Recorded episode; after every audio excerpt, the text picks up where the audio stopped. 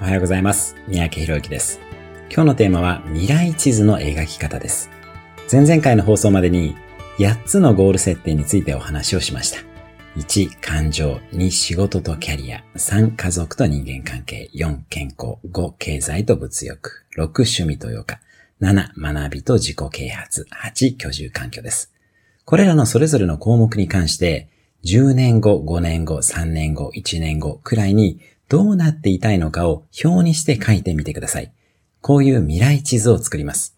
その地図を作ってから1ヶ月以内のアクションプランもぜひ書いてみてください。今から1ヶ月以内にそれぞれの項目でやる具体的な行動ですね。1年目以降というのは達成目標でいいんですが、それ以外に毎月の行動目標を決めてください。今日のおすすめアクションです。8つの項目で未来年表を書いてみましょう。